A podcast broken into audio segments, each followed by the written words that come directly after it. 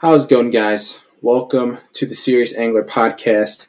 For those that are new to the show, the Serious Angler Podcast was created to highlight the dedicated and passionate anglers in our fishing community uh, to try and provide a platform for them to tell their story of you know how they got into fishing and where it's brought them to today.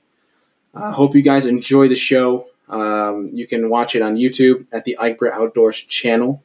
Uh, if you're not already, you can watch over there, or you can access the podcast on Spotify, Apple Podcasts, the Anchor app, the Angler app, uh, and many more different podcast applications. Appreciate you guys listening and enjoy the episode. All right, welcome back to another Serious Angler podcast. Uh, today we have a very special podcast, one that I am super excited for, and it is a smallmouth panel. I told you guys I'd be doing these panels eventually. I've done one previously where we talked about random topics in the fishing industry, but today it is primarily focused on brown, bronze goodness, smallmouth bass, the the one fish that we all love so dearly, so much around the country. Um, not that we neglect our largemouth, but something about a smallmouth just makes an angler tick just a little bit more. Um, so today I have a few gentlemen joining me um, from all over the country because we're going to split this up by regions and uh, talk about how smallmouth behave, act, the whole nine yards. We're going to get really get into it and digest these these smallmouth bass around the country on this podcast today. Uh, from the Northeast, I have Mr. Casey Smith. Uh, from the Midwest, I have Benjamin Nowak from the Smallmouth Experience. I have Austin Wilson coming from the West out in California. And then from the South, I have two guys representing us from the South, and that is Mr. Caleb Bell and Mr. Alex Rudd. Um, you guys can go and look uh, down below in the description all these guys' personal podcasts they have done with me one on one. You guys can learn about them and their backgrounds a little bit as well. But today we're going to use their expertise as a as a group and collectively combine them, talk about them as a region, and uh, bring up some pretty good points. I think. I think there's going to be a lot of uh, good information come from this, and it's going to be pretty exciting to see, you know, what there is said and you know the knowledge dropped today. So, looking forward to it. Hope you guys are too. Let's get started. All right, we are recording. It's kind of a different podcast today. I got more than just myself and one of you guys. We got a whole group. My introduction, I show, I told everybody how we're doing a, a smallmouth only panel where we're talking about the different things smallmouth in different regions. We got you guys all over the country, and Austin, you're probably the warmest of all of us here over in Cali. How you doing? Yeah, uh, yesterday. What's that? It was 94 degrees here yesterday. What? Yeah. Sheesh. How you guys doing down in the south there, uh, Caleb and Alex? Uh, it is nice down here. I mean, it was what? What do you think it was today? I mean, it was a little bit rainy today, but yesterday it was every bit of 75, 78 degrees, something like that. Yeah, dude, it was gorgeous yesterday. It was yeah. a great day. Nice. Ben, how you doing over there in Michigan? Probably similar to us. Yeah, we're finally starting to get some warm weather, like 50s and 60 degree days. So things are starting to get pretty nice here. Nice. I bet y'all are killing them. Yeah, Casey, we're doing we're good now. This weekend looks pretty nice. It looks like we're getting yeah. 60s. We're good. I like it when it's a little cool. I don't want 94 degrees. I'm, no. I'm good with that. yeah. No. I can't hey, do 94. humidity. It's pretty dry here in Cali. Ah, uh, yeah, yeah. I can't do 94. No, anything over 80, I like. I get uncomfortable. I, I, like the the motto of you know when it's it's too cold you can put on layers, but when it gets too hot you can't really do much about it besides AC. Well, Alex would disagree. Yeah, I oh. mean, I I asked if it was okay if I got naked at some point during this podcast. Listen, you live in the South long enough, and you have one of those 94 degree days where it's 100 percent humidity. It feels like you're wearing a jacket when you walk outside. You yeah. gotta get naked. I mean, you know, I live far enough away from everybody; they'd never know I'm naked. nice, get the nice uh, slimy slick coat going on your body. Oh, that's oh yeah. Go full Neanderthal. like it. That's the worst. Before we get too sidetracked, uh, obviously this whole podcast is based on smallmouth. So we're gonna we'll, let's go around real quick. Uh, just a quick question of you know what do you love most about a smallmouth? So I guess we'll, we'll probably start a- alphabetical then. So Alex, if you want to go first and just tell everybody, you know, what do you like most about the smallmouth? What draws you in the most? Um, probably this aggressiveness. So it is the meanest fish on planet Earth. I mean, well, next to a spotted bass, but a smallmouth seriously is. They're just they're and, and we'll get on you know get into this later on in the podcast. But like our fish down here, especially southern smallmouth, and Caleb can vouch for this. Oh yeah. They're just freaking. They are insane. They go insane. They unload on baits like nothing else unloads on a bait. I mean, they are just a completely different animal when it comes to bass fishing down here, especially. Awesome. Austin? Yeah, I think the same thing. You know, they're just so aggressive. You know, obviously I fished out in the, uh, the East Coast. I you know, obviously I live here in Cali, but it seems like everywhere I go, just how aggressive the smallmouth are. You know, like spotted bass are pretty aggressive, you know, but man, those smallmouth are mean, especially if you get in a river system. Oh, Mhm. with a long current, those fish fight so. Mm, amen. Now there it is. Yeah, yeah. Preach, brother, preach.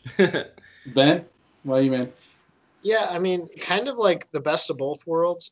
They're fun because they're such a challenge to catch. Like largemouth are pretty predictable, but like smallmouth, especially in the north, move around so much that they're like a pain in the butt some days. Where when you actually go out and you find like a big pot of fish, I really enjoy like that puzzle of putting together, being able to like stay on top of and follow those fish a bunch of different places. So I mean, that's that's a big thing for me. Cool. Caleb?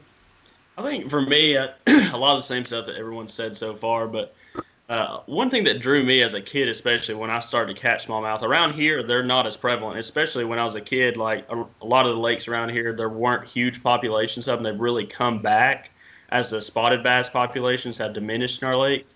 But just that look, like that, especially those ones that are almost black, you know, bronze color. They have all kinds of crazy colors, chartreuse, war paint, red eyes, you know, just a really cool looking fish. And you combine that with their natural mean instincts. And it's just, it's crazy to me, you know, especially I, Alex knows I do a ton of river fishing specifically for smallmouth. And those tail raised fish, like, they are a completely different breed of smallmouth. Like, your hook to land ratio some days just is terrible, when, especially in warm water like this. Because as soon as you hook that fish, they are literally tail walking all the way to the boat. You cannot keep up with them with a spinning reel. You can barely do it with a bait caster. It's absolutely insane. preach, my man. They are pretty fish. Yeah, yeah, I love it. Casey? Same thing. They're mean. They're aggressive. They're dumb. Most importantly, where I live, Fort Wayne, Bailey. Uh, that helps. Uh, the way they look is cool. There's nothing better than standing in a weigh-in line and looking in a bag with a bunch of big, giant striped tiger striped smallmouth. So same thing. Love it. Yeah, so guys, tune in next week. We're going to come back with uh, group D, E, and F since we just went through A, B, and C. Um, That's funny.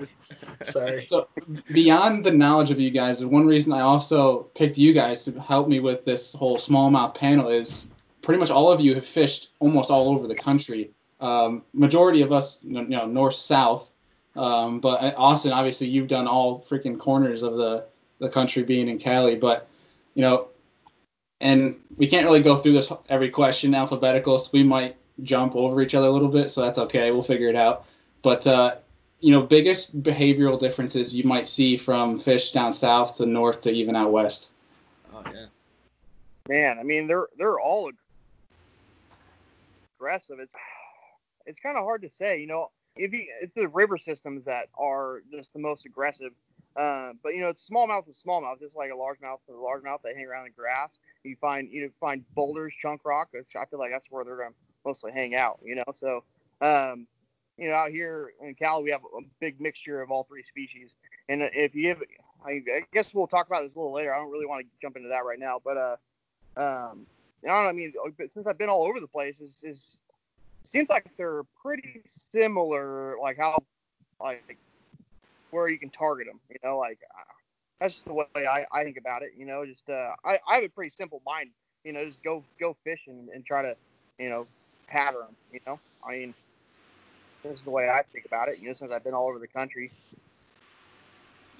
Anybody else? Yeah, and how much? I'm curious how much like tournament fishing affects that too, right? Because like I don't necessarily tournament fish, right? So I just go out and I, I either target smallmouth or I target largemouth or on like mixed lakes, which I was on yesterday. I knew if I went like past the first third of that creek, I wasn't catching a smallmouth. But like if I stayed in the first third of that creek or like at the mouth where there's some rock or mixture, I mean, it's it's fair game for either fish. Hmm. I think it's funny how wildly different and the same a lot of our smallmouth fishing is around here. I know Alex and I, so we have these a lot of these kind of highland reservoir, super deep, clear lakes, hmm. and then we got these tail race fisheries. So the tail race, it's always changing. You know, the water flow, depending on the current, those fish move around, but typically it's big line, big rods, moving baits, Yeah. stick them in the face and get them to the boat. Whereas you can go straight up to Norris Lake and in the wintertime, you're throwing a grub on two or four pound test in 50, 60, 70 foot of water and catching Yeah. big smallmouth down there. But it is Yeah, the same thing, like you were saying. It's like it's rock. Um, it's it's current. It, they kind of sit in the same areas, but it's crazy to me how different. And, and Alex, like you go to Norris and you catch those fish cranking shallow too, Mhm. especially Yeah. the water's a little color too. So I mean, it's it's weird. I'm curious because a lot of you guys have fished up north as well, right? Like Caleb and Alex, you fished lakes that I fish. You came with me and fished them. So like some of those bodies of water where we were catching smallmouth, how much does that relate to what you guys do down there, especially reservoir style lakes, right? Where Caleb, where you and I went fishing and we were skipping a jig and I ended up catching some smallmouth skipping a jig. Like, Yeah, yeah. does that fish at all like Chickamauga, right? No, it, it they don't do that there. They don't get on docks and they get on bluff walls. So it, again, even Chickamauga, even though it's a reservoir side, it's the main lake side. Those fish they position themselves like river fish. Most smallmouth on these lakes stay main lake. Um, they stay on bluff walls, especially, um, and chunk rock, main lake points. Um, they very rarely. There's a few creeks that they move into, but they're the catalyst for that is they're very deep creeks. They have the same thing. They have bluff walls. They have steep rocky banks, and that's where a lot of these fish. It's funny because the largemouth they'll pull all the way back into these tributaries and creeks and spawn. The smallmouth they spawn early and they only pull to like the first third of the creek, where that really those really deep channels stop, and then they'll spawn right there, and then they're out again. That's, that's And I- I'll tell you one humongous behavioral difference that I see between our smallmouth and smallmouth that I fished up north is our smallmouth don't like sunlight. Like No. they they're like vampires. They want to hide under rocks. They want to get up under something. Like and a lot of the times with those bluff walls, you know, you'll find them, you know, up under an overhang, like where a bluff wall's broke off. That's where that small mouth wants to be tucked up under that. They want to be under something dark, and they bite better when the sun's in. Like you know, I know up there, up north, being like we went fishing before, and the sun comes out, and we catch them better. Period. Yeah. But down here, like I, the day that me and you went to Norris Bend, I told you the shittier the day, the better the smallmouth are going to eat. And when the rain really started to move in and like set in, and it got dark and crappy outside, is when the brownfish started to show up. And which I find that very fascinating. That's one humongous behavioral difference I've definitely seen between our fish and your fish. Casey, what do you think? Is that kind of You know, one translate the- over northeast? Uh, yeah. I mean, I think up here, the you the sunnier and windier it is, the better they bite. Um, I mean, I've had good days on cloudy days, but they like the sun, and the catalyst to the sun is the wind. If it's sunny and slick, then you're going to have a little bit tougher time unless you're maybe dropping deep on boulders or something like that. But uh, for me, if it's sunny, there's got to be. It's preferred to have wind. I'm with you, Casey. I agree, man. Especially on like our glacial bodies of water, even like our inland lakes. All of our places, even the tannic bodies of water, right? So like that tea-colored water. If it is sunny and slick, those fish won't bite. But like Yeah. if there's some wind, they will come up and smash it. And I think it has to do with like visual feeders. Even on Norris, which is a clear lake, Alex, where you're catching those smallmouth, is dirty for up here. Yeah, oh yeah, yeah. Yeah. Whereas in the wintertime, though, when I'm on Norris catching them with Will and uh, his buddies out there, Frankie Dopel and stuff, those guys are hammers out there, and it, it is super clear in the wintertime. You're talking about 25. To me, it's clear, 25 foot visibility plus. Yeah. Yeah. But the, it's amazing to me how deep those fish will sit. And I think a lot of that, and you can correct me if I'm wrong, I think a lot of that's because it's a striper fishery as well. There's so many big striper in there that I think it displaces those smallmouth deeper than they would normally sit. It's just Mhm. wild to me. I mean, they, they catch them in 70, 80 foot all the time over there. yeah, and I think Oops, sorry. ahead, I was going to ask Austin to give us a rundown on what they do in, in California or like what they do in New York, Bailey. Like, what are those fish doing that, you know? you know, like in a river system, you know, where you know where they're hiding and stuff. I feel like not necessarily eddies, but I've seen like out of the current, just hiding in boulders.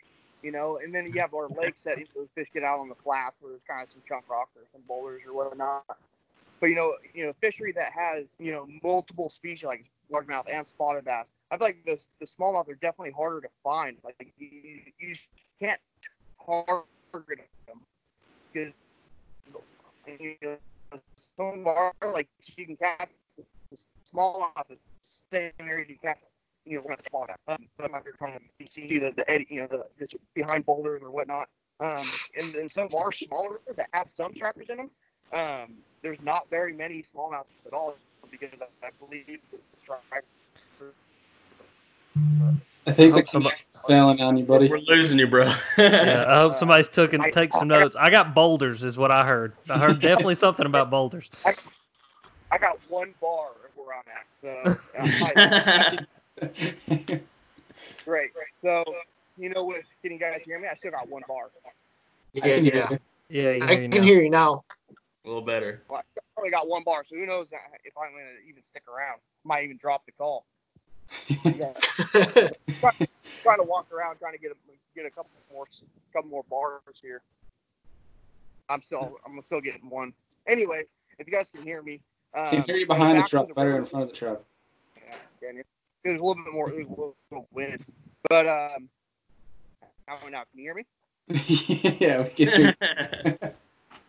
anyway, back to the river system, you know, where the fish, you know, are kind of hiding in the rocks. Um, you're not just they're out of the current too. I mean, they're in the, they're in the eddies and stuff, but where there's bigger bulldogs, um, it's harder to target on some of these lakes. And most of our lakes have all three species, and um, you just can't target. You know, one you can't target the smallmouth because you'll catch uh, largemouth and spotted bass in the same general area. Um, and then uh, I forgot where I was going. Is probably what I what I, uh, what I said earlier about. No, I was Stripers, curious you know, about the- that, too. The, the river- system that have our stripers, the, the, smallmouth are a little bit what? Curious about what? I you. No, no, about like how on largemouth, smallmouth fisheries, like mixed fisheries, Hmm? how the smallmouth are reacting or acting um, in comparison to like just smallmouth only fisheries. Because our smallmouth only fisheries are so much different than mixed fisheries. It's an interesting question. You know, they, they still, I mean, they're still in the same general area. Like, you still find them out boulders and spotted bass. They're still aggressive, um, but you'll catch the other two species with them, you know? So, like, you'll you'll cast out there and catch a smallmouth, and then you catch out, you cast back out there, you catch a spotted bass, and a few casts later, you catch a largemouth. You know, they're not, they're kind of all just mixed in. You, you either, you know, um, even though they kind of don't like each other in some some fisheries, I feel like you, you sometimes you won't find the spotted bass near the smallmouth, or you get you don't find the, the smallmouth near the near the largemouth. They kind of butt heads almost, you know. But uh, at least that's what I think. But um, it and they don't not like back east. these- Our our smallmouth don't get as big. I mean, yeah, you can catch some five and six pounders, but that's a that's a that's a good one, you know. Um, I don't know if it's just something uh, the gobies or whatever they eat. There's because we have the warm, you know, warm water for those fish to grow. You know, kind of like the largemouth. You know, we have so many big largemouth here, but uh, it's it's weird how like you know up east, you know, back east, northeast is uh those fish get so big. You know, with the water being so cold. Um, but I kind of lost my train of thought.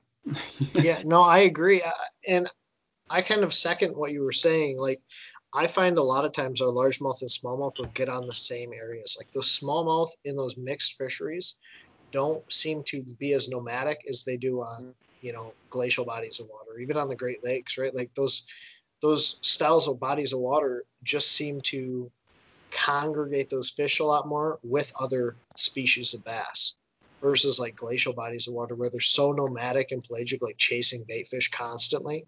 Um, yeah, Yeah. Just super interesting.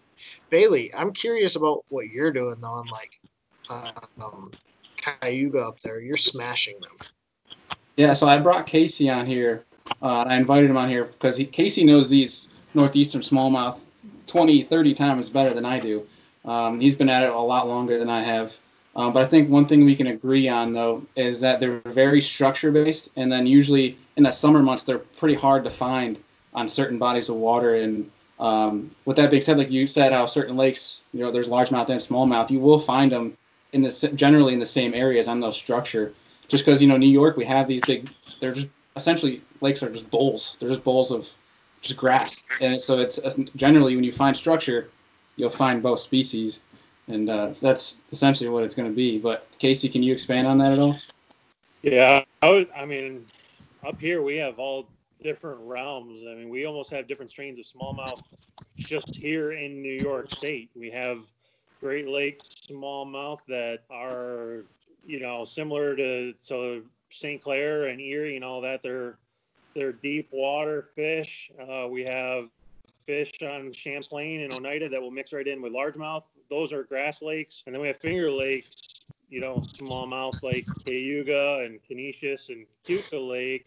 Those fish, and they'll come in shallow in the spring, like, you know, the way Bailey's catching them now. You're catching them in 10 feet of water or less. They're pre spawn or spawn. And then in the summertime, they go out and get pelagic on alewives. Those lakes don't have gobies in them. So we have you know three or four almost different types of fisheries and types of smallmouth just right here alone. Yeah, that's that's awesome. Yeah, so like we have some of those lakes where like Ben in one of your videos with Alex, how you only could find them using Panoptix. Essentially, yeah. you uh, know, some of our lakes do the same thing here, where you can only find them right in that that line, just chasing bait the whole summer. Now, like, what are you guys doing right now? I, I know it's kind of like as smallmouth fishermen, I think we're a little bit different than largemouth guys who are like, well, you know, you just go through a worm. Like it's kind of secretive, but at the same time, like, what are you guys doing to catch these fish? Fishing shallow right now. They're just up on rock banks, shallow. I mean, this doesn't even have to be a flat. It can be main lake stretch, just anywhere there's rock shallow. I mean it, it, kind of over the course of the years you just kind of learn where they go into every and they go there year after year after year. So it's it's rock related and it's shallow. That's the only two common factors really. And if you get in a lake where there's a, a million of them then they can be literally on every shallow rocky stretch. Mm-hmm. yeah yeah So I find this interesting. That Now that we're, we're just kind of on this topic of where they're at, I know me and Caleb, like when we target smallmouth, whether it be in the tail race or, you know, if I'm on main lake stuff, like our smallmouth, you know, Ben, when I fish with you, we're throwing jerk baits, drop shots, Ned rigs, little shitty stuff that I don't like to throw. me and me and Caleb are throwing six and a half inch plastic, you know, paddle tail swim baits, we're throwing 20 pound test. 20 pound tests. We're throwing jackhammers. We're throwing. I mean, I've caught, I've got on smallmouth in the winter with a 10XD before.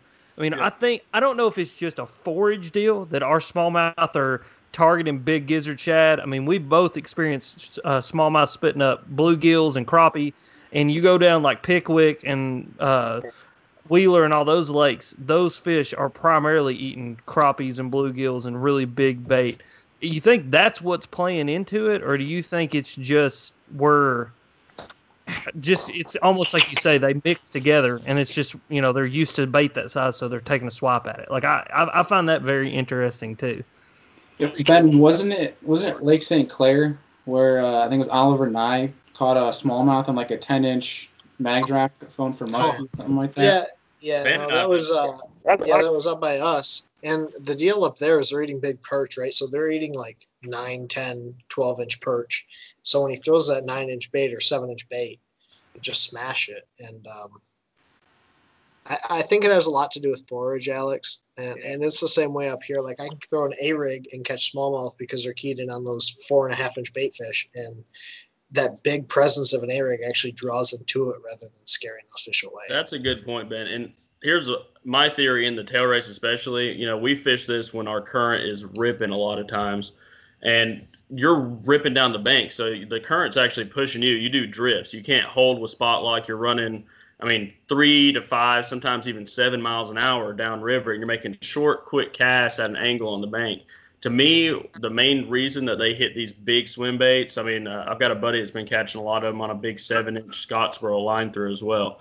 Uh, they hit moving baits, bigger baits like that. I think it's because it's just like a drawing power thing too. If they can see it, You know what I mean? It Mhm. draws a few more fish a little bit further, and it's like they're so mean. Those river fish are. Uh, they ha- have like you know how many a split second to make a decision if they're going to eat something. But what's Yeah, I think fascinating? Go ahead, man. I think here in the Northeast, uh, anyways, they're extremely territorial too. So they get off Oh, the yeah. spawn, and you know it doesn't matter if you're on Champlain or Ontario, and you throw. I mean, I've thrown big HUD swim baits and stuff by a boulder in practice when I don't want to catch them, and uh, you know they'll follow that thing all the way to the boat. So it's just that becomes a territorial thing for sure too. Yeah, Yeah. especially on those little I mean, I lakes. Think that it's you guys have. it's, it's all about I think it's, well, it's all about the bait that's in your in your body of water because you know we have we plant a lot of trout here and uh, I can't tell you how many times I've seen a smallmouth just t-bone my HUD from on glide out here and just you know it, it just all matters it depends on what kind of bait you have in the in the uh, in your fishery and if that's main forage or not like I said most folks plant with trout so I mean I'd say how many had this t-bone and they can't quite get it in their mouth but it's cool to watch them try to, to eat it that's for sure. yeah Yeah. So, so Casey made the point earlier of talking how smallmouth are dumb. You, you know, generally, if you're around them, there's a good chance you can you can get one to you know commit. But best seasons, in your in your opinions, best seasons, you know, time of year to get on them, and then the worst time of year to get on them. What would you say? Oh, dude, best time of year is like right now, up until they start to spawn. I hate catching them off beds. I mean, they're stupid and they're really easy to catch on bed, but like I just hate it. So like right now till they spawn, and then again like late September through the end of the year.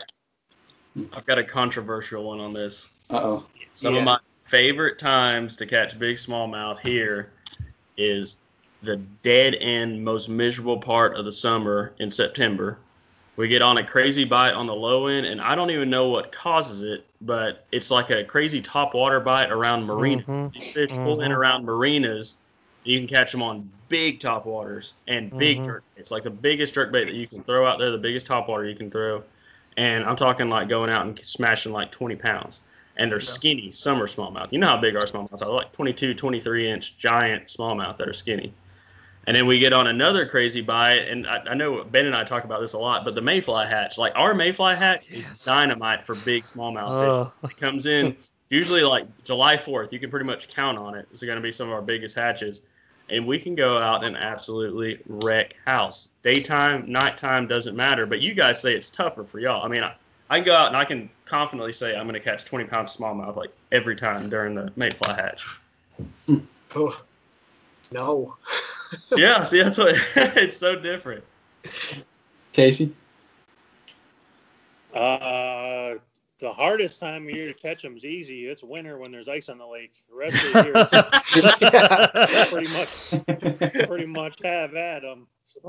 Uh, I mean, spraying is fun because they're shallow and they're aggressive. The spawn, I, I don't like the spawn either. I don't like to fish from on beds. We have to at Champlain for tournaments a lot. Uh, post spawn, I would maybe post spawn. I'll say is the toughest realistic answer, where they group up and they kind of are they are just in small wolf packs. They're not in big schools and they're still semi shallow. That can get a little tough sometimes. Summertime, I mean, on the Great Lakes, summertime is one of my favorite times because they're deep, they're on shoals, you drop on them. A riot on the Finger Lakes, summertime can get very, very difficult because that's when they become pelagic. So that's that can suck too. But uh, fall time is unbelievable up here. The fall time is hands down my favorite time because they're deep and they're they're aggressive as they are in the spring, but they're deep, twenty to 50 and I like to fish deep. I don't like to fish shallow, especially the way we have to do it in the spring. So fall is my favorite for sure. Awesome. Austin. You there?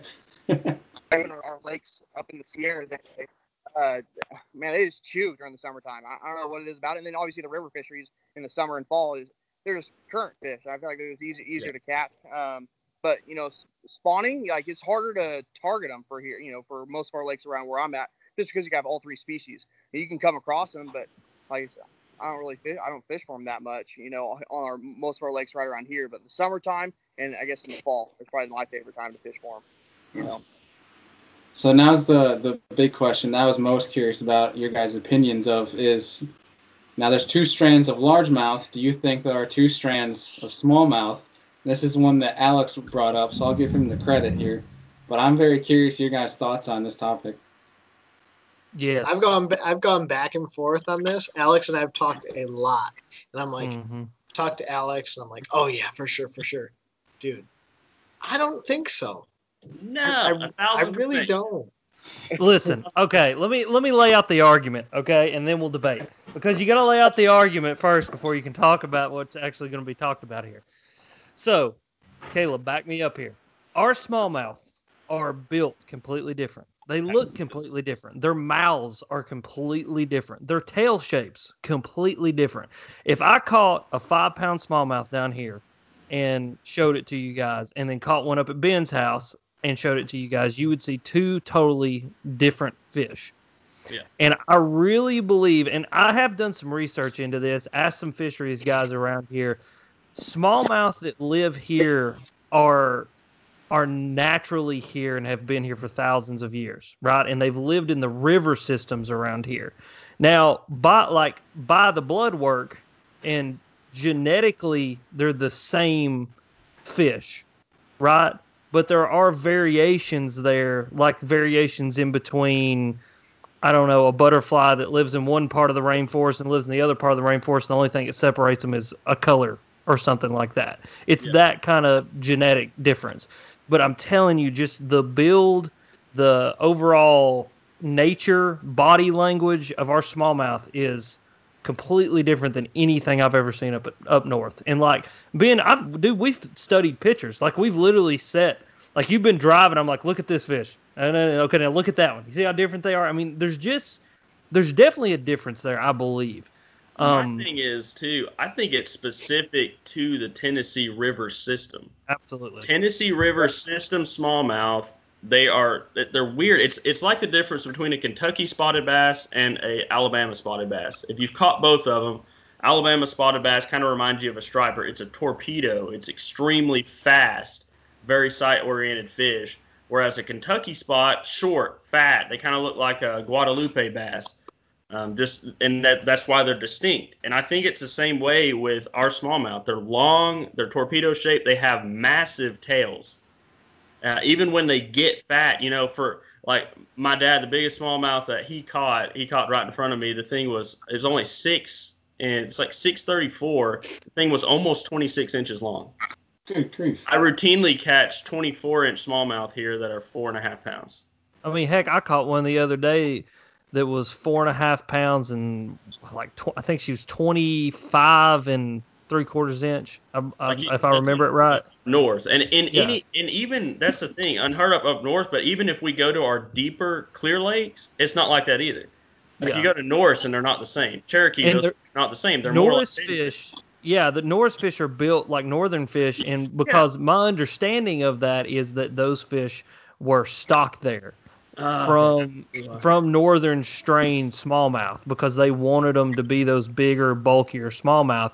Where the smallmouth that live in the Tennessee River system came from all the tributaries that you know up in northeast Tennessee. You know, you go to northeast Tennessee, there's a lot of culture around like the Damiki rig and smallmouth fishing, and all those fish have that riverine look. They come from the rivers. They're natural smallmouth that have lived in shallow rivers their entire life. I mean, some of these smallmouth that I catch on these kayak floats that I go on, I catch them out of a foot of water, and they've lived their entire life in a foot of water, eating, you know, crawdads and gizzard shad and everything else, living in this turbulent environment.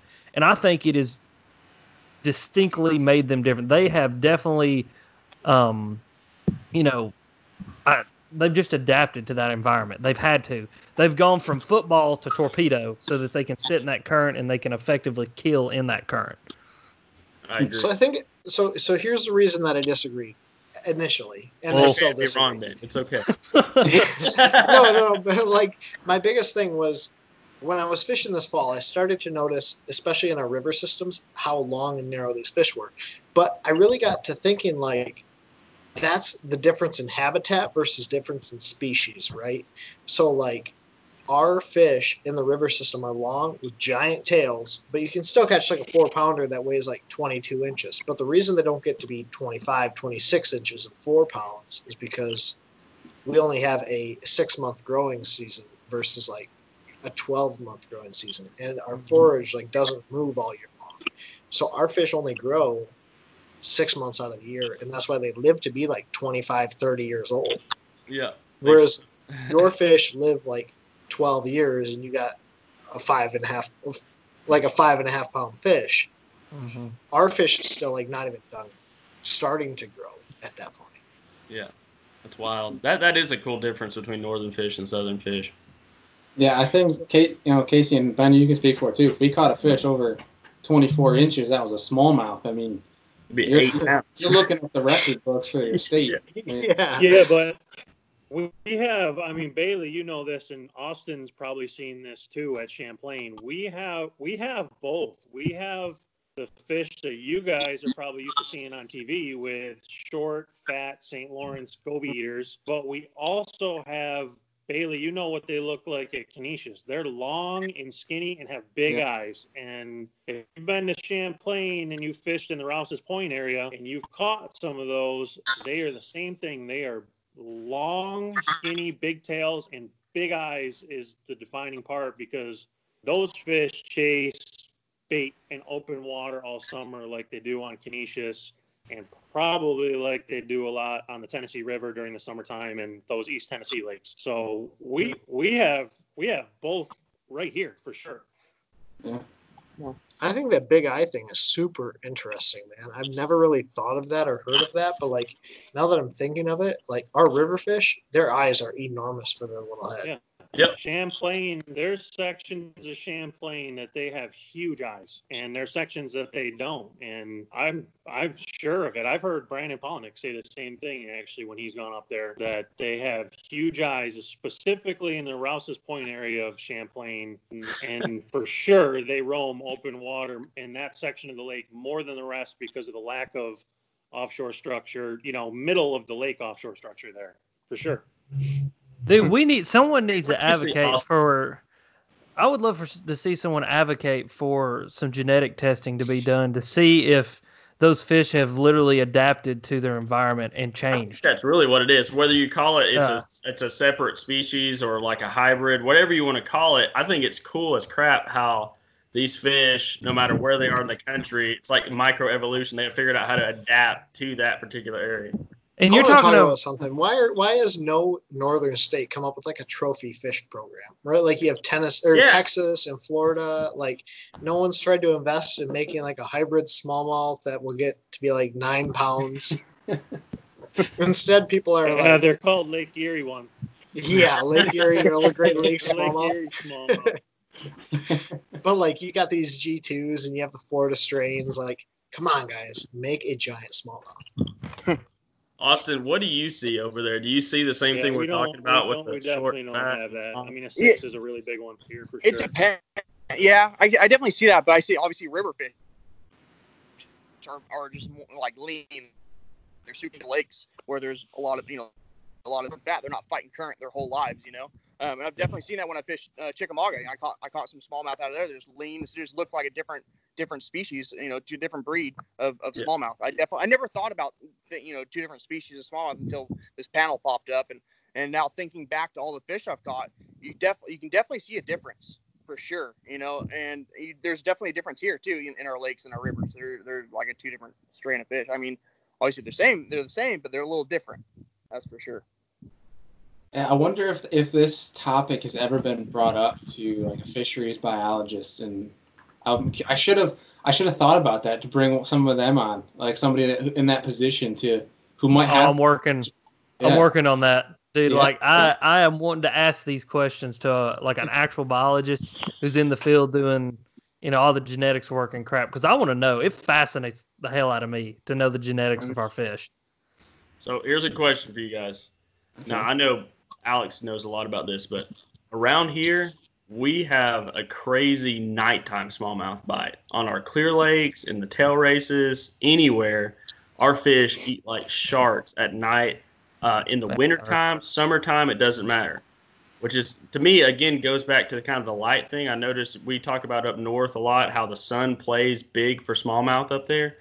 Um, here, I'm telling you, nighttime it, it could be bitter cold, 20 degrees in the wintertime. As long as the lake isn't froze over, you can still catch smallmouth at night. Catch them on hair jigs, spinner baits, anything that'll thump. Still catch them on. You can catch them on chartreuse uh, and white crankbaits at night. Here, you can catch them on chartreuse swim baits at night. I mean, they they are sharks at night. It's when a lot of the big smallmouth get caught around our area. Casey, have you ever gone out and gone night fishing here? I I never have. I think on the podcast I did with you, you said you have though, right? Yeah, I've gone out here in some of our lakes where it gets real tough. Um, at, you know during the summer months when they're hard to locate and like Casey said they're pelagic. And I've gone out and they go up real shallow at night, but you won't catch them until it's at least midnight, one in the morning, and you're Yeah. throwing like a, a whopper plopper or a choppo, and that's the only thing they'll hit. And like I've tried spinner baits, chatter baits, they only want something on top. Timing is so important at night. Uh, You Mhm. talk about windows we have around here. For some whatever reason, like one to three o'clock in the morning is dynamite, and then um, about two hours before daylight, that there's like a magic window there um, for whatever reason. But you And guys, dark. actually- and in cooler water in the fall and stuff, you guys should try some, especially smaller lakes, so you could break down pretty easily. You guys should try going out at night. Does I'm curious on on this man. Like, Dirds Dirds is one of my best buddies, and he is insanely technical about some of this stuff. And we've been listening to all these podcasts talking about like major and minor feeding windows, Yeah. especially at nighttime. Um, I'm curious on how that plays because we got to talking about some of his largemouth night fishing and how like when the moon is like straight overhead, the ability that these fish have to still see even in nighttime periods. Yeah. I mean, new moon. New moon is dynamite nighttime Yeah. fishing for us. I'm talking like it is black, black Dark. like it's Yeah. cold out there, and those fish will literally try to take a rod out of your hand at night. And that's what I was gonna say. you'll ever get. Is is like primo nighttime smallmouth fishing for us is new moon, yeah, back of a cove, trees overhead, so damn dark that you can't see your hand right in front of your face, and like those smallmouth are just.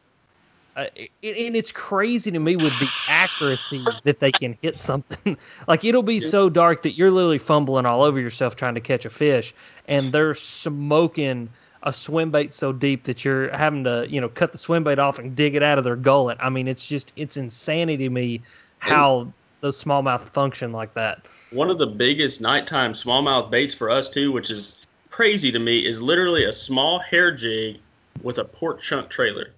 It has no thump, no action, and those fish they find it and eat the crap out of it. It's a small brown grub, and I'm talking it's a brown hair jig that we use at night, and they they find it and they eat it. That's- Interesting. I don't understand it. It doesn't make any sense to me. But they, it, I think honestly, I, here's what I think. I think the lead from those things ticks the rocks, and just that little. It's just like a crawfish. Just that little tick tick. It's like when they hear it, they come running as far as they can hear it from, and they'll track it down and eat it. I mean, that's the only thing that makes sense to me. Do you find that color makes a difference at all when you're fishing at night? No. know. Nope. Nope. Everybody says black and blue, red and black. Bull crap. No. I've caught them on chartreuse. I've caught them on. I mean, just as long as it's if, as long as it's in the water with them, they'll Yeah. t-bone it like a freaking Yeah. great white t-bones a seal. Shad, bluegill, crawfish. They don't change color at night. So you Yeah. think scent matters? I mean, not at Nope. night, but just overall, like scent matters versus color matters. Yeah, I don't even know. I mean, I don't think that even matters at night either. But even like during the day, I- I've found like smallmouth are so dumb and aggressive. Yeah. Like, for the most part, if they can see it and it looks like it should be pretty close to what they should be eating, they're gonna eat it. Yeah. Now, I will say aggressiveness. That's something I do want to talk about. Outside of tail race fishing, you're not going to find that hyper aggressiveness um, like on some of these upland reservoirs. Like when we're dropping on them, or even in winter when we're throwing A rigs, you'll catch five largemouth before you'll catch a smallmouth because that smallmouth wants to follow whatever you're throwing all the way to the boat. And I don't know why they do that. But like you know, those tail race fish, I think they just live on a treadmill their entire life. They're just you know, like ben, or like Caleb said, something comes by their face, they smoke it.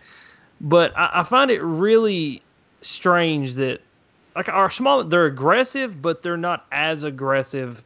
I think when other fish are around them, like if I'm fishing and it's a mixed lake where I'm catching largemouth and smallmouth, it's like the largemouth are the ones to jump on it first, and then you can go. Ben, you experienced this with me. We went down a bank, caught all the largemouth, and I told Ben, I said we'll go back up this bank and catch the smallmouth because they're a little less aggressive right now. And we went back up the bank and caught all the smallmouth. And I don't know. Again, that's something else I think plays into. I think it's a species difference, not species, but you know, two different strain, a strain difference. I don't know. Is it, That's great. Have you guys experienced that up there at all? Okay. Yeah, I mean, ours don't get that much, like to that extent on a certain bank. Like if you fish down a bank with a swim jig and you catch a largemouth, like this, you'll catch a smallmouth, a largemouth, a smallmouth, or vice versa. Like they mix, mix, mix. Hmm. What about you, Casey? Like, are your fish mixing up? It depends on the structure in the lake. Like if you're on a Champlain or um, Oneida where there's fish relating to grass, then yeah, they mix up a lot. Um, I mean, I fish tournaments, multiple day tournaments on Oneida where you'll think you're on largemouth and go out and catch a big bag of smallmouth, and then the second day of the tournament you catch a big bag of largemouth, and it's like, what the what the hell's going on? It's like, how'd that happen? But I think that's more grass related. I mean, those fish are eating perch and crawfish and stuff like that. Well, you know, Great Lakes, obviously, they're not doing that. St. Lawrence, they're not doing that. Even the Finger Lakes beyond the spring, they're not doing that. So Mhm. I think those are Yeah. for here. It's more grass, grass fish.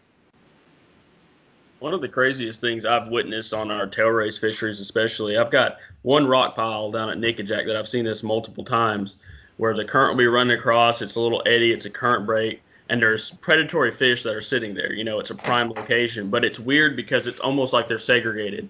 So you'll be making the same cast. Literally, I'll spot lock in the same spot, and I'll make the same cast for three hours, and I'll have nothing for 10 minutes will happen. And then all of a sudden you'll see the, the current kind of pushing a little bit different on it.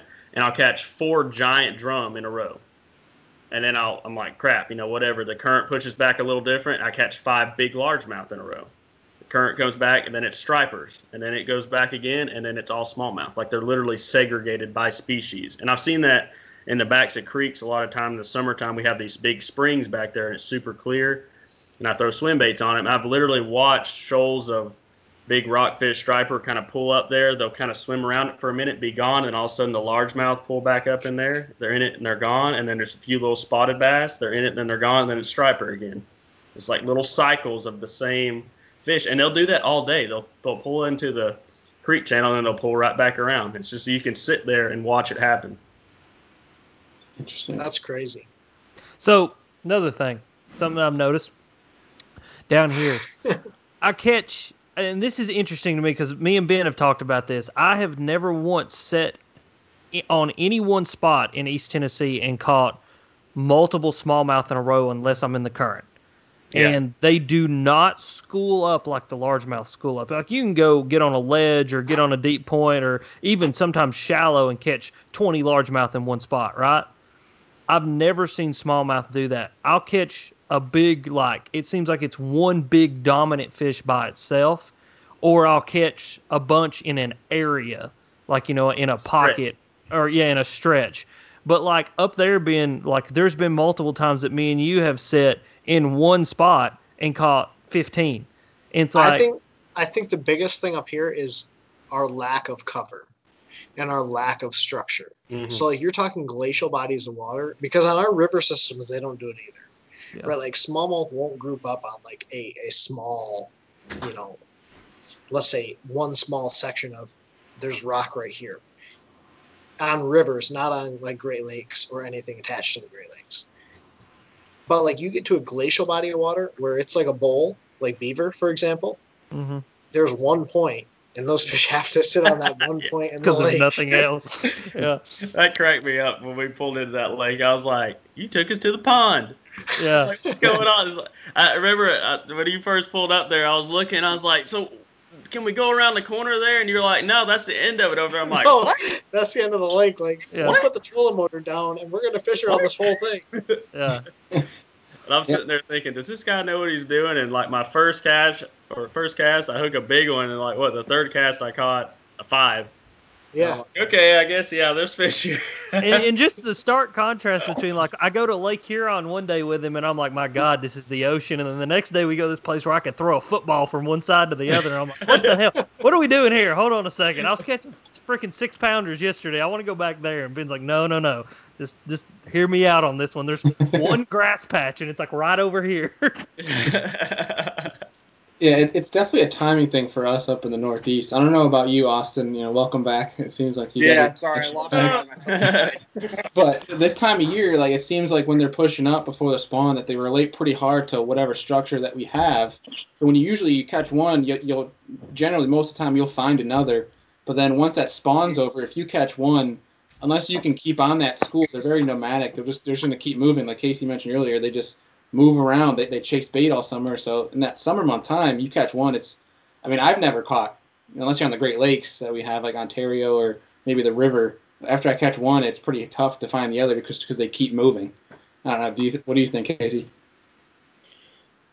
Uh, lake's a lake. I think if you're on one of our bowl-shaped finger lakes, it- yeah, it's difficult. But if you're on somewhere like Champlain or Oneida or the St. Lawrence, um, or even Ontario, that has some more of that shallower habitat, boulders and rock veins and grass patches, then they're grouped up. They're just in smaller groups. Like, you know, a big group of smallmouth in the post spawn is 10, where in the summertime there might be 100. So I, think they have a stop, a little, a short period there where they're just in short, smaller wolf packs in that, you know, six to 15 feet, whatever, call it 10, 15 feet of water. And, um, they roam those wolf packs until they get enough energy to move out and then really group up big time in the summertime. And post spawn, like, are your fish really, really, really tough to catch? It's that weird Uh, transition. I feel like that's good. I mean, not overly in a, in a bowl-shaped finger lake where they're very pelagic. Then yes, you might, might have a short window there where you can catch them on top water, you know, on the grass lines or something, and then those fish are gone. Uh, on somewhere like Oneida or Champlain, they're they're pretty darn easy to catch. But um, you know, Ontario definitely has a, a tough post-spawn period where they're not they're not shallow anymore and they're definitely not deep so that they can get tough to catch there Yeah, like on Huron, man, I mean, I lose them for like a month. Like, I won't even go. Because unless I'm looking at them or I like can see the boulders that those fish should be on, like, man, I'm done until they get onto like that 25 to plus foot of water. Now, why do you think that is? Like, do you have a theory for it, or is it just I think they're so spread out that like unless you're willing to just constantly stay on the move to look for something, you're gonna have one fish here in seven foot of water and one two to five fish here in like fourteen foot of water. But like they're very hard to continually catch or pattern because they don't stop on that spot. They just kind of come through there, like sit for a little bit of time to gain some energy and then move back. I mean, they're just trying to feed and get back out to that deep water. Austin? You know, it's just that weird. Even all the species are kind of that transition, either from you know spring, you know, to summer. You know that trend, that weird. There's a weird time in there. They just they don't want to eat. I, I don't know what it is. It's kind of, kind of like lockjaw. You know, it's uh, and Yeah. then that weird time between summer and fall. It's the same thing. Like they just kind of get that lockjaw where they don't want to eat. Um, it's just a weird time, and I I, I feel you on that one. It's kind of hard to target them, and if you do catch one, there's, you don't. I, at least for me, I don't catch another one. It's kind of like very random for me. Yeah. That's funny because for us, like our post spawn for smallmouth and largemouth, we have so many other forage species that are going into spawn. So we get these huge shad spawns. Yeah. Um, the threadfin start spawning, then the gizzard shad. Um, you've got bluegill, all kinds of panfish spawning in between there, crappie a little bit before all that. And so you can literally just follow those other fawning or spawning forage species and, and get right back up with your predators. But like you guys were saying, you can't really it's hard to, to differentiate what species you're going to catch. But I can go out there. There's so many shad here that spawn main lake on these little gravel bars and stuff. You can go out there and just absolutely hammer largemouth and smallmouth main lake on those areas. And that's crazy, you know, with talking about the shad spawn. Because out here in Cali, like if you find a shad spawn, you, you can't catch a fish around them. Like they're just so focused on that bait where you, you can't you can't they're, you can't catch them on anything. They're just it, it's great. It's just I don't know. It's like because I've been to the Tennessee. I've been I've been to Yeah. Chickamauga where the shad spawn's happening, and you can throw right. You can throw a spinner bait or top water or crankbait. or Yeah, something. you You'll kill just wreck 'em, seventy you know? But, in the morning. You know, it's, it's dumb. Yeah, You can't control the size of the fish. That is the one tough No. part. If you're a tournament angler, like you might go catch 70 fish and you might end up with 25 pounds, and there'll be one giant, a few decent ones, and then like you fill out a limit. You know what I mean? yep, they're, they're all together, but it's fun. yeah. These fish are always biting, and like I was saying with that marina bite, you know, a lot of people talk about that really tough time in September, August, like dog days of summer as it's trying to, you know, the lakes and stuff are turning over. Our lakes don't turn over because they have so much current, and those fish just position for whatever reason around the marinas. I still haven't figured that out. There's got to be go- something going on. I don't know if it's a second shad spawn or There's Well, definitely something because uh, me and Caleb, I've talked to you about this. You know, some of our our more tougher, I'd say tougher lakes, definitely. Melton Hill is probably like no one's ever heard of. It's a little bitty tiny lake that connects two Good for them. ginormous lakes. Yeah. Yeah, good for them. Don't ever come. If anyone ever says, "Hey, you want to come fish Melton Hill?" Flip them off and walk the other way. Um, but anyway, um, those those lakes. There's something that does happen during that that weird dog days of summer where the smallmouth will get in about 25 foot of water and they want to look up, and it is the damnedest thing. You can't get them to bite anything except for a giant topwater. And there's something about those fish that they want to look straight up and they want to come up out of deep water and literally, like a great white on a baby seal, just destroy stuff. Mm. And I don't know what's happening there that that happens, but it's only marinas and bluff walls that you can get on that bite. Mm. And it's It has the, just the only thing I can think of is a shade. You know, there's a lot of shade in those areas. You know, I mean, Yeah. obviously it's dog days, it's not summertime, but they got to be that's the related to that though. shade. That's what I think too. I don't know if it's just it's comfortable to sit during the day there, but that bite really kicks off for me like low light. It's early morning and it's late afternoon, and you don't do as much during the midday, which is odd to me. But Right. I, I it, okay, so here it's Tennessee, They Caleb. that That's what we just need to. so far underneath the, the houseboats and stuff that you can't actually catch them midday. You know, because you can't get a top water or anything big that they want back in there. That could be it. And then Hey it Caleb, you want to know my theory on all of your fishing patterns? what? Is that it is you and you're doing the weirdest stuff in the possible yes. lake? Like, Yeah, Like Hey, overanalyzing, you gotta be different, overthinking. Yeah. I mean, I've called Caleb before. and like, listen, you ain't gonna believe this shit. Thirty-five foot of water, whopper plopper, one ninety size. You got to throw it out there and burn it back as fast as you can. Smallmouth will unload on it. He's like, all right, that sounds real good. Let me go try that. And I keep on saying, he's like, dude, 23 and a half pounds. You ain't gonna believe it. And I'm like, dude, I told you. We're we're Oh, both over that's here funny. like trying to pull shit out of our ass that like no one's ever heard of before because literally, like Tennessee is the Everyone weird. fishes. Like Everyone has a bass boat. So Yeah, you have to everything's a stuff bass like that to be successful. Yeah. And like yesterday, it was 35, and then it got up to 77. Today it thunderstormed, and tomorrow it's probably gonna be like 90 and snowing. I mean, like who knows? Like it's the craziest you've ever seen. Good grief. That's nuts. So an interesting argument that I want to ask your guys' opinions on because you guys, like I said earlier in the podcast, you fish a lot of different lakes and a lot of bodies of water that have smallmouth. I guess not your not your favorite lake, but you what is do you think is you know the smallmouth capital of the world? Like the best place to go and catch numbers and quality of smallmouth. Mm, that's easy. Ben lives there. no, it's- it's St. Clair, man. Like everyone can say St. Lawrence, and St. Lawrence is a factory, but like you could put your boat in the middle of St. Clair and never like just have someone drop your boat there, and you could drift around anywhere and catch them. I think Casey would have a, a different viewpoint of the river.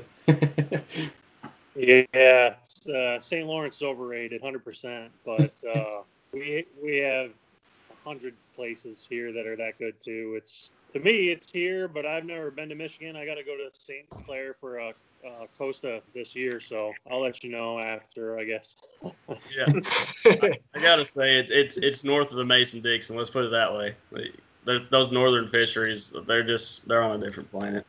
Yeah, for sure. Yeah, I thousand percent agree. I mean, I've never caught. I mean, I've caught giant smallmouth down here. You know, that's something that we do have is just freakish big smallmouth, but they're hard to catch. But I've never seen anything like stuff that I've done in Michigan on Lake Huron and St. Clair. I can't say much. So one day I went to St. Clair, I didn't catch a freaking fish, so I can't say much about that place. But north, up north, anywhere, I feel like it's smallmouth mecca of the world. What what's the world, world records? What Dale Hollow? Is that where it's kind of Yeah. eleven pounds or something like that? Yeah, eleven pounds. If you believe it, Yeah, I don't believe it. I don't believe that? it. Really? That fish looks like it might have gone eight, but anyway, we could we could debate that. so last question before we wrap this thing up here. Um, not your not what bait might be the best for catching smallmouth, but your personal favorite way to get on smallmouth.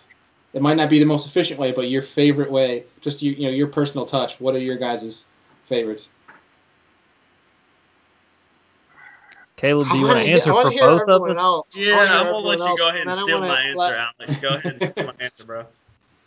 Yeah, uh, I'm gonna probably answer for me and Caleb both right now. Uh, Eighty-nine thousand to ninety thousand units of water coming out of any of the dams around here with a six-inch swim bait on a three-quarter ounce head and some twenty-pound tests, and just freaking jacking their faces. There's there's nothing quite like that. That or small body crank. I, I like really catching them cranking too. Just just burning a crank as fast as you can do it, and then just trying to take the rod out of your hands. That's that's pretty fun. Cool. Man, I got two. I, it's either a, a four inch swim bait, but uh, top water, man. I just wa- I, I love top. I mean, just like all you guys, I'm sure you guys all love top water. But just watching the small, big brown ones come up on a spook or something like that is oh, dude, it's so much fun. Yeah. So much. Okay, Ben. Yeah, dude. So I either like catching them like really like power fishing with like a medium diving crankbait, like a 15 foot diver, or like really finesse with like six pound test line and a drop shot. Oh and like a light rod and everything. Visible eye roll. Dude, I do. I like catching them out of like 30 foot when I'm like video I game know you do. I know you do. Seriously though, all right. So you river guys, a technique that I've been killing them on the last few years that's been dynamite is a oh, Neko rig. No. Oh, okay. Neko well. rig because it, it keeps you out of the rocks. Like our tail races, you get hung so much. You throw that Neko rig on there, and it just you can drift it down and keep it in some of these areas. Like, oh man, it's dynamite. Casey. Oh man, every one of them. Uh, I like. I mean, I like dropping on them. That's fun, but I like catching them on top, watching them blow up at Champlain and Oneida. I like dragging in the current at the St. Lawrence when the rod just gets heavy and pulls back. I like swim baiting them on a big swim bait. All I like right? Case. No He's just like way, I like fishing. I just want to catch There's them. I like no it. wrong If it's big and it's don't care. brown and it chomps down on my bait, that's a hell of a good time. I like it. I don't care what it bites. I'll, I'll take anything. Other than a damn Neko rig, you ain't gonna find me throwing that. No way. No, it's like a No. Senko, man. I am not touching a Senko. If a smallmouth won't eat anything but a Senko, I will never catch one again in my life. I didn't say I was throwing a Senko. Sometimes I throw a, uh, a trick worm. I throw crawl baits on it. It's just the main thing is the Neko rig because it keeps you from getting hung. Those tail race fisheries, the current's running so strong. It's like fishing a, a trout stream, trying to drag a football jig in a trout stream. Like you're going to get hung every cast. You try to fish Mhm. anything on the bottom when they're running 80 cc's, 80,000 cc's. I mean, you're going to get hung as soon as you touch the bottom. So that's the one thing that you'll hang a drop shot every cast, but that plastic will float over top of the rocks. I'm a little bit favorable to the football jig recently, but I love a good jerkbait bite. I wish I could get a football jig and then tail race to, to go anywhere. If you want to go through about fifty dollars worth of football jigs in twenty minutes, I got a place that we could do that. Yeah, you want to lose some stuff? Just call me. We'll go lose some stuff. May break some stuff too while we're at it. I have a serious question. Where is the next world record smallmouth going to be caught? Or is it ever going to be broken because North of it's Alabama. 12 pounds? North It's 12. Alabama, North Alabama. Northern Alabama, Wheeler, Pickwick. I've seen this year alone. There were, I think, 26 smallmouth caught over eight pounds. Wow. See, I know of three over nine caught on Nickajack just weighed in tournaments last year. Like uh, honestly, some of our lakes down here are probably your best chance to catch a true trophy smallmouth. like just just doing the numbers, the amount that are caught down here, I honestly think if you want to catch a smallmouth over eight pounds, you're better off being somewhere on the Tennessee River than being up north. But overall, I think northern fisheries are better. Yeah, I mean to catch like a six, you're better off up here, but to catch Oh, like an absolutely. eight plus, Yeah, like to catch mean- a seven plus, you're better off down there. Realistically, all it takes is a smallmouth getting about 26 inches long and eating one or two more extra gizzard shad, and you've got a freaking 12 pounder. I mean, no kidding. I mean, these fish are they're freaks of nature. They don't even look real. Like you see them, and it's like it's like the spotted bass on uh, Bullard's Bard. You're like those damn things are photoshopped because they're just. I mean, their heads don't even look right. They're just. No. It's crazy. especially crazy. Wilson and Pickwick. Mm-hmm. There's something special about that. Nickajack pops them off every once in a while, and Watts Bar pops them off. You know, there was like there's like six of them over eight in Yeah. Watts Bar last year that I heard about. Yeah. Um, they're there. It's Just, just, catching them. I mean, there's I know of multiple over eight pound smallmouth that have been caught out of chick. Yeah. So I mean, it That or some little bitty, just no name creek. I mean, I can't tell you how many kayak floats I've done where these smallmouth literally, I don't think they've ever seen human beings because nobody's messing with them. And like you're going to places where it's all private property as far as the eye can see, and unless you know old Jim Bob, you know, and you ain't gonna get shot, you can go float this river. still and might get like, shot. Yeah, and like you know, the TWA's floating these places, and they're shocking up freaking nine pound smallmouth because nobody can touch them. They're just living there and turning into freaks of nature. I'm cu- Casey, I'm curious if you'll agree with me on this or not, but I think Lake Erie could pump it out just because there's the, the vast amount of fish and big fish caught with the amount of area that they can cover. I don't know. That's my personal opinion. I don't know. I don't. I don't think you're going to see it break a world record, but I think you're going to see the New York state record broken probably in the next year or two. I, I would be very surprised if they don't break it that sooner sooner. I mean, we Now, know. do you think it'll happen Bailey, in we the know a guy actual? who- Sorry. Bailey, we know a guy who caught one within a couple ounces two weeks ago. You know. Yeah. It- It's just crazy to me. Like we talk about nines, you know, we've all heard about nine pound smallmouth, but the amount that you hear about that are double digit smallmouth, I mean that I can I, I think I've heard of like three from different guys, and it's like I know a guy who knew a guy who went to Dale Hollow with a spinning rod and a hair jig and caught a 10-3. You know what I mean? Like you you don't hear about tens, and so how in the heck are you going to catch one that's over eleven? Well, because like a six pounder is like a ten pound largemouth. I Exactly. mean, It'd be like catching a twenty, yeah, a twenty-five pound. yeah, it's like catching a twenty.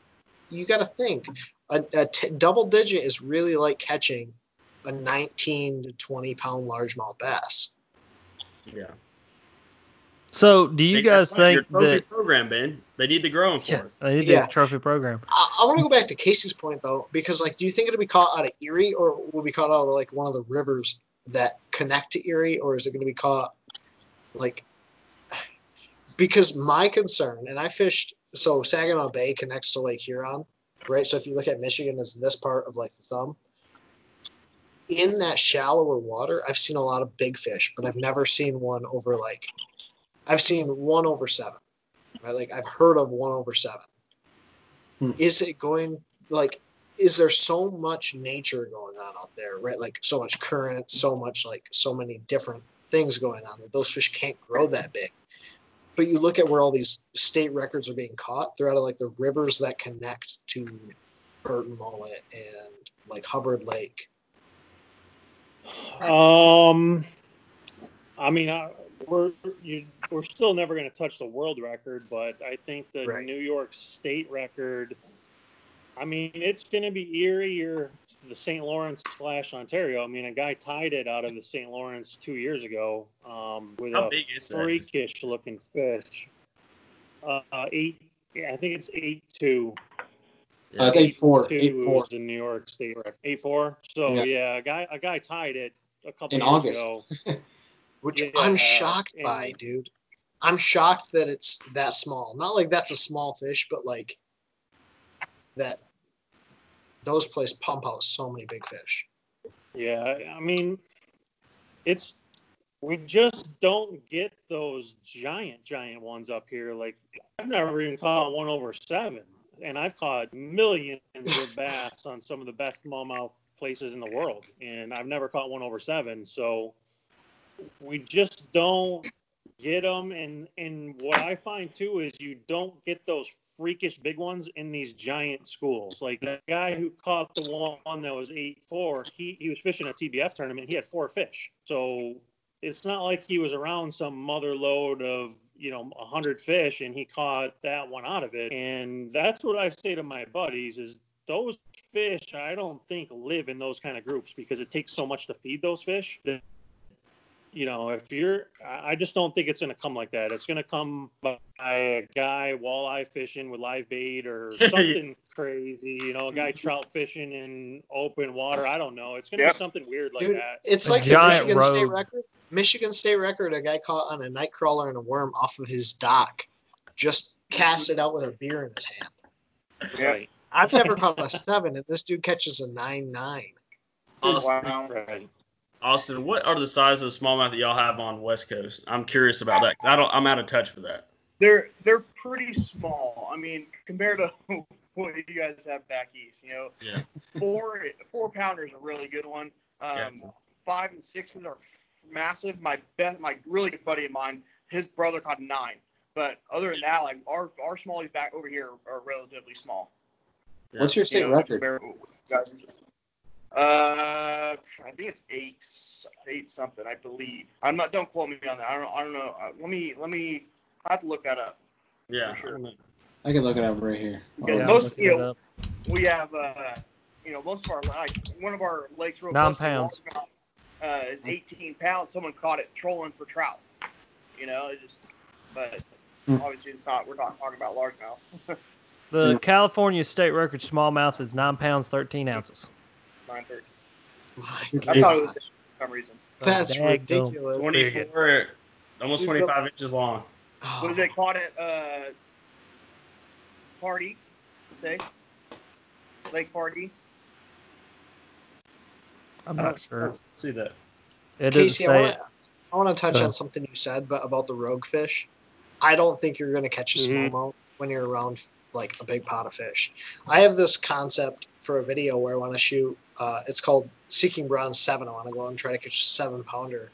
And one of the biggest things that I have to take my mindset and shift is, okay, if I'm catching a bunch of fish in an area, especially if they're like four to five pounds, I have to leave those fish as much as I don't want to because I know that six pounder is sitting like 200 yards away from that, or that seven pounder is sitting like Mhm. Outside of those fish, picking up the the rogue bait fish outside of it. Where like I really believe, especially even largemouth, like those giant fish are not sitting with all of those other you know smaller class fish. Mm-hmm. Mm. Yeah, I mean, i've had a lot of days that have been really, really, really good up here, and you know, we have catch six pounders, six and a half. I mean, I've caught one that was, I caught one, the biggest one I've ever caught was six nine one, and that was that was in a big school of fish. I mean, caught a lot of fish that day out of that school.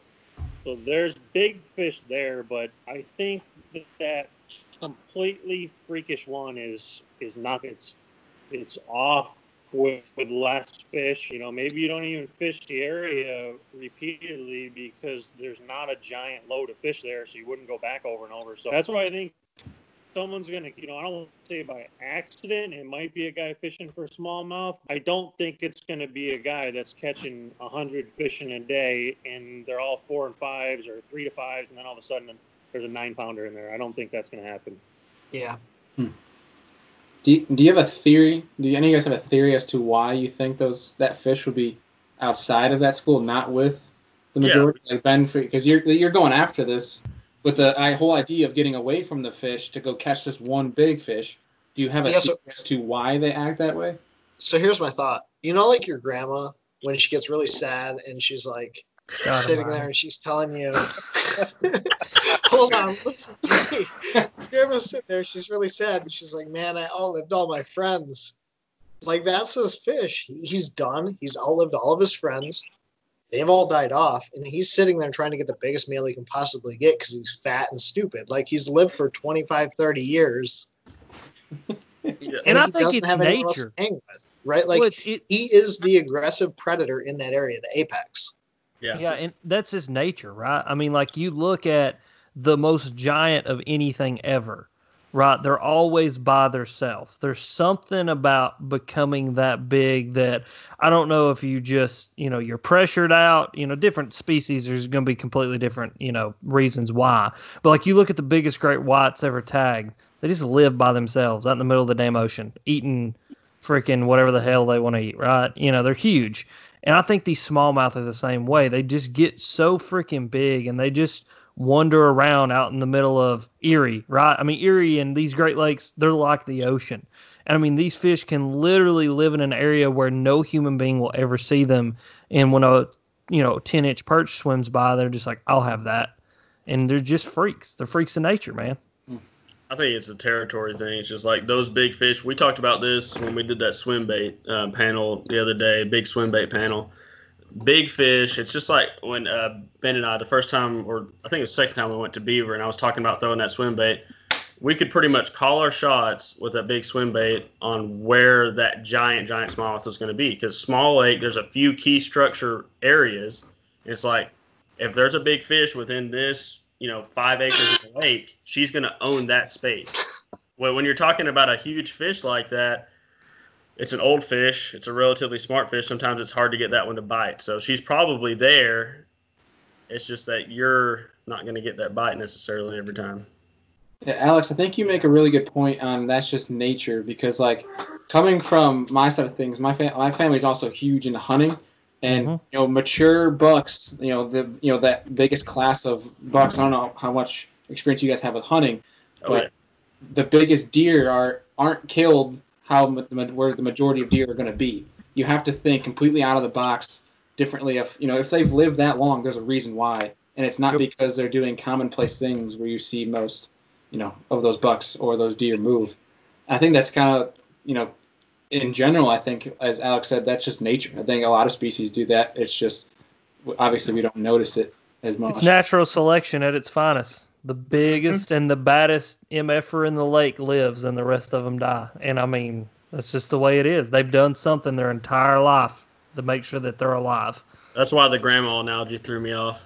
Yeah. I'm just, I'm just sitting there like Ben's grandma must be like smoking a Cuban with like tattoos everywhere. Like, yeah, y'all get off my couch. Yeah. You know what I mean? like, that's the grandma I imagine when I think about that 10 pound smallmouth. Uh, That's funny. Well, I don't have any more topics to bring up. Is there any last remarks you guys have or any questions you want to bring up before we hop off here? yeah, what's your best big fish smallmouth bait? I've only caught two over five, and they both came off of a football jig, so that's all I got. So like dragging slow. Essentially, yeah. I'll tell you guys what, most of the giant, giant fish around me, especially on Nickajack, get caught on, like your over eights, over nines, get caught on a one ounce, three quarter ounce, ounce and a half spinnerbait. With double willow leaf, big willow leaf blades. That's and they're mo- it's and night. moving, right? Daytime. Reacting. Yeah. Hmm. That's me too. So uh, that's why I find it super interesting. I mean, like my biggest fish ever came on a, a six Sense 300 DD, like a 15, 17 foot diving crankbait, like just burning that thing as fast as I can possibly move it. My second biggest game on a jerk bait, like fishing it as fast as I possibly can. Yeah, mine's I- the same. I think Uh, if they pay attention to the bait, like I don't catch a big one that's like looking at the bait and trying to inspect it because they know it's not right. Yeah. I mean, my biggest smallmouth in Tennessee before I went up north was, you know, five pounds. And I caught a lot of five pounders since then, and every single one of them's been on a jerk bait. And then when I went up north, my 514 that I caught came on a jerk bait. It's something, but it's a jerk bait too. That's a completely different topic for a completely different day. I think that's next to a glide bait, one of the most powerful baits in your box. I think it's Or, funny. or a marabou hair jig. Everyone makes fun of me because I fish a lipless crankbait way too much. But my biggest Tennessee smallmouth and my biggest Michigan smallmouth, I both come on a lipless. Both come on an LV500 actually, ripping that thing, yo-yoing it. That LV500 straight catches them everywhere. Dude. Dude, it's so special. That bait, Caleb made me realize how special that thing is. Dude, we had an epic day after a tough day with that thing. Another good one, just in case you've never fished it, a Duo Vibe 68. It's a lot like the LV, but dude, it is so small and so compact. Those I'm things are throwing it. I love loud too. Those All duos right, are Casey. You're being Yeah, too Casey- quiet. I got to hear yours. Case is like, please don't ask me. It's- Please don't ask me. It's a I, Neko. I like I like Casey too because he's sitting there Yeah, like it's really a Neko. analyzing and listening, and I'm like just waiting for him to drop some like gem of knowledge from like way deep. Like I'm gonna hold on, I gotta write that down. No, probably um, uh, between uh, on Erie, a tube. Honestly, I mean, a million really Yeah. big ones on a tube, or uh, just like a Keitech swim bait, something like that. I've uh, the biggest ones I've ever caught have been on that. The biggest bags I've ever caught have probably been on that. So, you know, Keitech swim bait, a rig, tube, Ned rig lately too. I've thrown the crap out of a Ned rig the last few years. Now, when you're retrieving a tube, I know like cracking a tube is like a big thing, but dude, I've caught so many giants, like just dragging it as slow as I possibly can move my arm with a tube. Yeah, I don't like that's the deal Zona does where he cracks it, and I don't, I don't have much going on with that. I just drag the thing around like it's a, shoe on the bottom. And you can't feel anything. You just pray. Right. You just know you're in the right area. I've got Yeah. a pattern for you guys to It's try. mush. It works dynamite for smallmouth and largemouth here.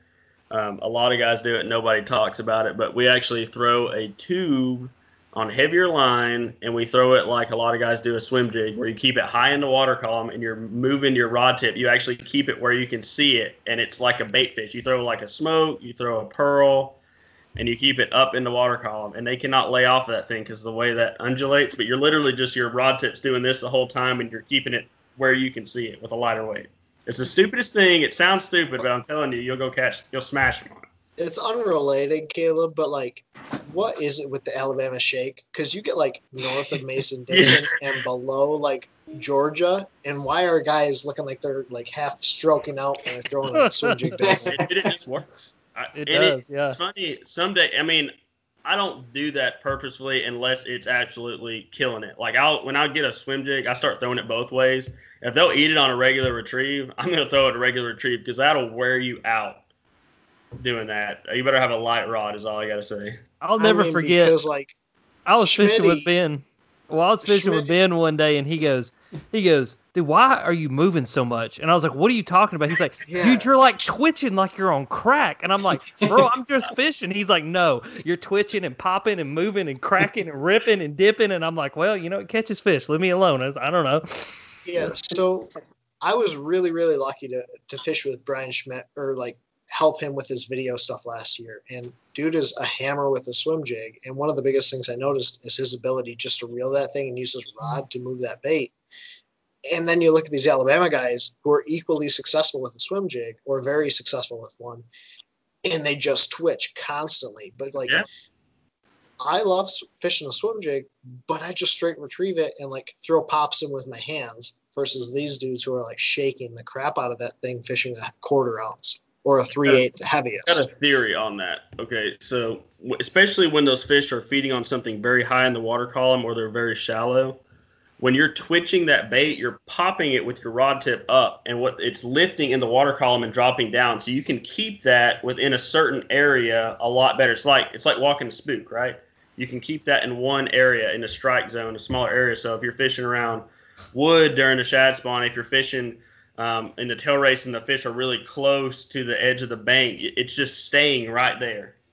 And it's drifting with the current. It's doing what it's supposed to do. Um, you're not pulling it out of the strike zone very fast. It's just staying high in the water column where they want to see it, and it's staying almost in one place, but it's going crazy. It's like, I think once it gets in their space, it's spazzing out so much they just can't help but have to, to kill it. And are you fishing like a quarter or three eighths most? Uh, in the tail race, it's usually like a quarter. Um, if I'm fishing, if I'm doing that with, yeah, yeah, with a swim jig. If I'm doing it with a tube, I'm using like an eighth ounce. Okay. And I use like- straight braid. I'll use straight like 15 pound or 20 pound braid. I think I I've been thinking about it a lot, but like it makes a lot more sense fishing a quarter or three eighths where I'm fishing a three eighths or a half, and I'm straight retrieving that thing real slow. Yeah. right? Like I want that thing to float, and so I want to put like a, a kicking trailer on there that's holding that Yeah. bait higher in the column, right? And you're just using the rod to keep that bait higher. Yeah, using the rod, and I use a bigger trailer too, because a lot of times when I'm doing that technique, like I'll be on a grass edge, I'll be fishing laydowns, I'll be fishing around docks, and it's just like that thing. It stays there. It's moving and it's a reaction bite, but it's staying there in their space too awkwardly long. You know what I mean? There's like, uh, if they're on the fence, they're like, okay, that thing is just it's chilling out too. far. You know, I gotta I kill it. feel that. Dude, when you said too awkwardly long, I thought of that guy that comes in for the handshake and holds your hand just too long, and you're like, Oh gosh, bring 'em on Sorry. the man. Hey, I, it is a regret getting us three on here because we will go off on tangents. I just want you to know that. Next thing you know, we're gonna be talking about like uh, freaking you know prehistoric smallmouth and how we think you know the Poor eye- fossil record can help us catch fish. Sorry, I was I was really curious on that. I love it. The quarantine's getting to me now. I could I could talk about this three hours. any uh any last questions, topics we want to bring up before we hop off here? All right, cool. I just want to say thank you to all you guys though, just for taking the time and uh, to you know hop on here and talk about this. I know this is a subject I think we're all excited to talk about. So this was this was a blast. This was I think uh, this is one. Hopefully we can take this podcast, Alex, and you know send it to a biologist and be like, hey, you know, get Yeah. to work. You know, you got some homework to do. Listen, I got a guy. He's he's a TWA guy, so he's Tennessee biologist. But I'm I'm gonna have him on one of my podcasts here before too long, and I'm gonna like reach out to everybody and just get a list of questions. And we may have to do four or five episodes, but I would just want to ask him like every question that you could think about, like the actual biology of a bass. And he, I think he's gonna actually get me hooked up with the guy who specifically does largemouth, smallmouth, and spots um, and like he's just a big research guy for all that stuff. So uh, hopefully we can answer, ask all kinds of questions. You know what I mean? Sweet. That's awesome. Cool. Well, thank you guys again, and uh, hope you guys are staying safe, staying healthy, and uh, hopefully all this is over soon, so we can. Hopefully, Casey, you can go back, and you and Austin go back to fishing tournaments. So Yeah, that- get back. To, Yeah, I'm ready to fish a tournament. yeah, same here. When does Hey, that listen, start? boys. Like up in New York, when can you start fishing tournaments in Austin? What are you doing for tournaments this year? And, well, this year I'm, I'm fishing Wild West Bass Trail. It's pretty similar to, I guess, the coast is. It's not. It's a little bit cheaper, but the same payout, and it's around eight eight hundred fifty bucks uh, for a pro, and then like three hundred bucks for an am. But it pays out thirty grand for uh, That's awesome. place. Yeah. So, um, and then I'm I'm picking and choosing on the coast this year. Still kind of figuring out kind of sponsors because I would like to fish the tour again. You know, that's kind of where I'm obviously I had a great time last last year, and obviously I requalified last year. I just didn't have the the finances to keep going. So um, that's definitely my the goal is to fish the coast to qualify. But as of right now, I'm just fishing Wild West and uh, just a few open tournaments. That's sweet. Awesome. And Casey, when do you, when do you guys open up in New York? Uh, we open uh, the third Saturday in June, but we're starting to have a lot more preseason tournaments like like catch away release stuff. They're doing a bunch of guys are doing different forms of that. So I'm actually fishing one in two weeks. I think Bailey said he's going to fish it too on a Cayuga. It's just a local club, so it's all members of the club trustworthy guys and uh, go out they give everybody a certified scale and you gotta you gotta weigh you gotta video your fish on the scale take a picture of it and then record your own weights. It's a team format so there's a little bit of a trust deal there but they keep it to a refined group um, and then there's a few like straight MLM tournaments going on. I've stayed away from those because you get guys from all over that. I mean, you you don't know who's trustworthy. I mean, a guy who has 12 pounds all summer long has friggin' 76 pounds and and weighing his own fish. So it's like I'm not gonna monkey with that. But yeah, we don't we don't start till uh, third Saturday in June. I don't. I actually don't have a Costa until uh, the last two years. I haven't had a Costa until uh, mid July. I got a ways to go still for anything you know sizable. When is when is or when is St. Clair? Uh, September, mid September. Oof. That'll be fun. Well, listen, hey, y'all want to fish a tournament? Yeah, just come I'm- on down to Tennessee. I mean, we're having seventy-five and hundred boat tournaments every damn week. So uh, Hey, they, they're like coronavirus, my ass. We fishing, boys. I mean, you show up with 150 Yeah, boats at the boat ramp. yeah. Yeah, they shut our asses right down up here. We couldn't even launch the damn boats for a couple weeks. Same in I know it was the same in man. Michigan, but Yeah. it's yeah. ridiculous. I, I I fished right through it. Screw that. I ain't set my ass on the ramp. That's Mm-hmm. ridiculous. Hey, They threatened to do that here in Tennessee. I literally hooked my boat up and I drove it to my grandfather's lake house. And I was like, I got my truck with my my construction wrapping on. I was like, I'm gonna take my essential butt over there and drop my boat in and go fishing, whatever. You know, it don't matter what they say. That's Hmm. great. Love it. Love it. All right, guys. Th- again, thank you. Appreciate you all, and uh, stay safe. We'll talk to y'all soon. All right, dudes. See you guys. See ya. Yeah. Well, I just gotta say that was insane. That was a blast. Like the amount of information that was being spit back and forth was just incredible. So, you know, if for all you guys watching or listening to this, I hope you listen to the entire thing because there is a lot of valuable information that came from that. We got a lot of uh, on that podcast. There were experts from each region who know how to catch these brown fish that we love so dearly, and catch them well catch them not just you know now and then, but often and big ones too. Uh, so they know what they're doing. They're all hammers in their own region. So these guys know what's up. Go follow them down in the description. All their profiles. You, you do not want to miss out on that. But they you need to take their advice and the things that these guys say. You know, take it. You know, and actually implement that to your your skills that you put out in the water. Uh, you can translate these things, and it's it's awesome to critically think with these guys. You know, all of our brains together. You know that we have some we're some goofballs, but at the same time, you know, there's some serious conversation with with valuable input that can be put into this. Which which was it was this podcast was incredible. It was probably the most fun I've had for an hour and a half of just talking about bass, which was was a blast. So I hope you guys enjoyed it. You know, again, there's this was incredible the amount of information that came out of this. Um, drop a comment down below, uh, whichever a- application platform that you're you're watching, listening from. If you're listening from a- an application that you know you can't leave a comment, you know, message me over you know Facebook or Instagram. Um, not only just hear the feedback on the podcast in general, but just what these guys have done as well. From you know Ben, Alex, Caleb, Casey, Austin. Um, so that they can get that message. Go, you know, go follow them down in the description, shoot them a message as well. And all these guys are great guys that will be willing to help you catch more fish. So hope you guys enjoyed that. You know, go follow these guys again for the third time. Go follow. They are the most genuine guys in the industry, and they're all hammers. Um, so go follow them, and then also subscribe to the Outdoors YouTube channel. Follow me on social media at Serious Angler on Instagram and Facebook.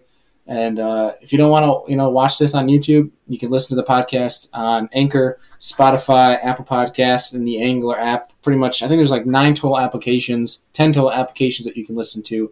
Serious Angler. So I appreciate you guys watching and for listening. We'll see you next time.